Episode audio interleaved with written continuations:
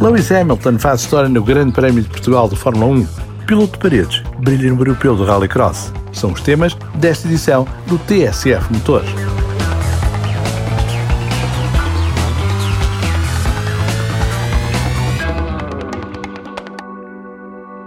No Autódromo Internacional do Algarve, Lewis Hamilton foi expoente de nova demonstração de superioridade da Mercedes.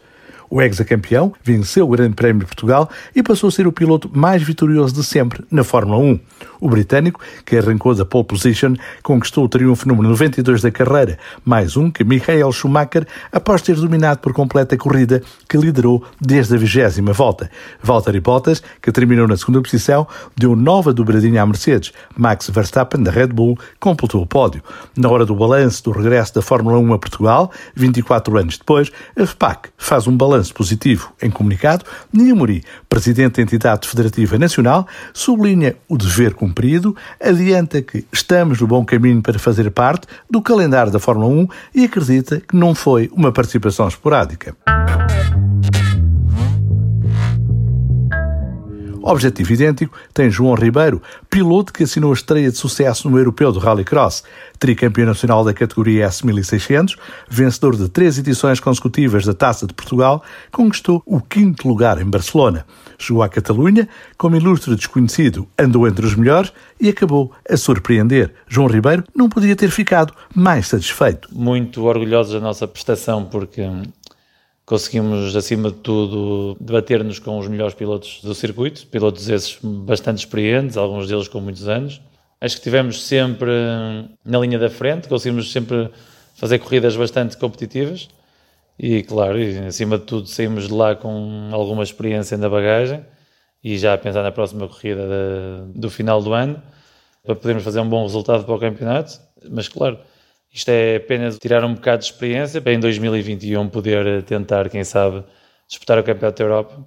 Já ficamos a perceber muito mais de como é que se aquelas corridas e o que é que teremos que fazer para conseguir ganhar ou pelo menos chegar a um pódio? Um sonho que João Ribeiro alimenta desde menino. Cresceu a ver o pai, Rodrigo Ribeiro, seis vezes campeão nacional, e o tio, Luís Ribeiro, campeão europeu de Divisão 3, a conquistarem títulos no autocross. Ainda passou pelas motas, mas o amor era outro. A paixão pelo rallycross nasce uh, desde pequeno. O meu pai antigamente, é, é, antigamente e continua a ser o meu ídolo e eu via aquelas corridas com uma emoção fantástica.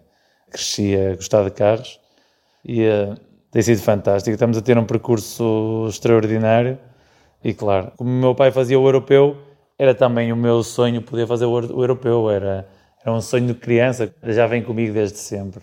Gostava um dia, quem sabe, ser campeão na Europa, mas sei que não será fácil. Mas é mais um sonho. Para tornar esse desejo realidade, João Ribeiro adianta que há um projeto ambicioso a ganhar forma. Este ano vamos tentar, eh, isso tudo correr bem, se as regras do Covid não alterarem em nada, estar presentes na última ronda e estar outra vez na final seria novamente gratificante.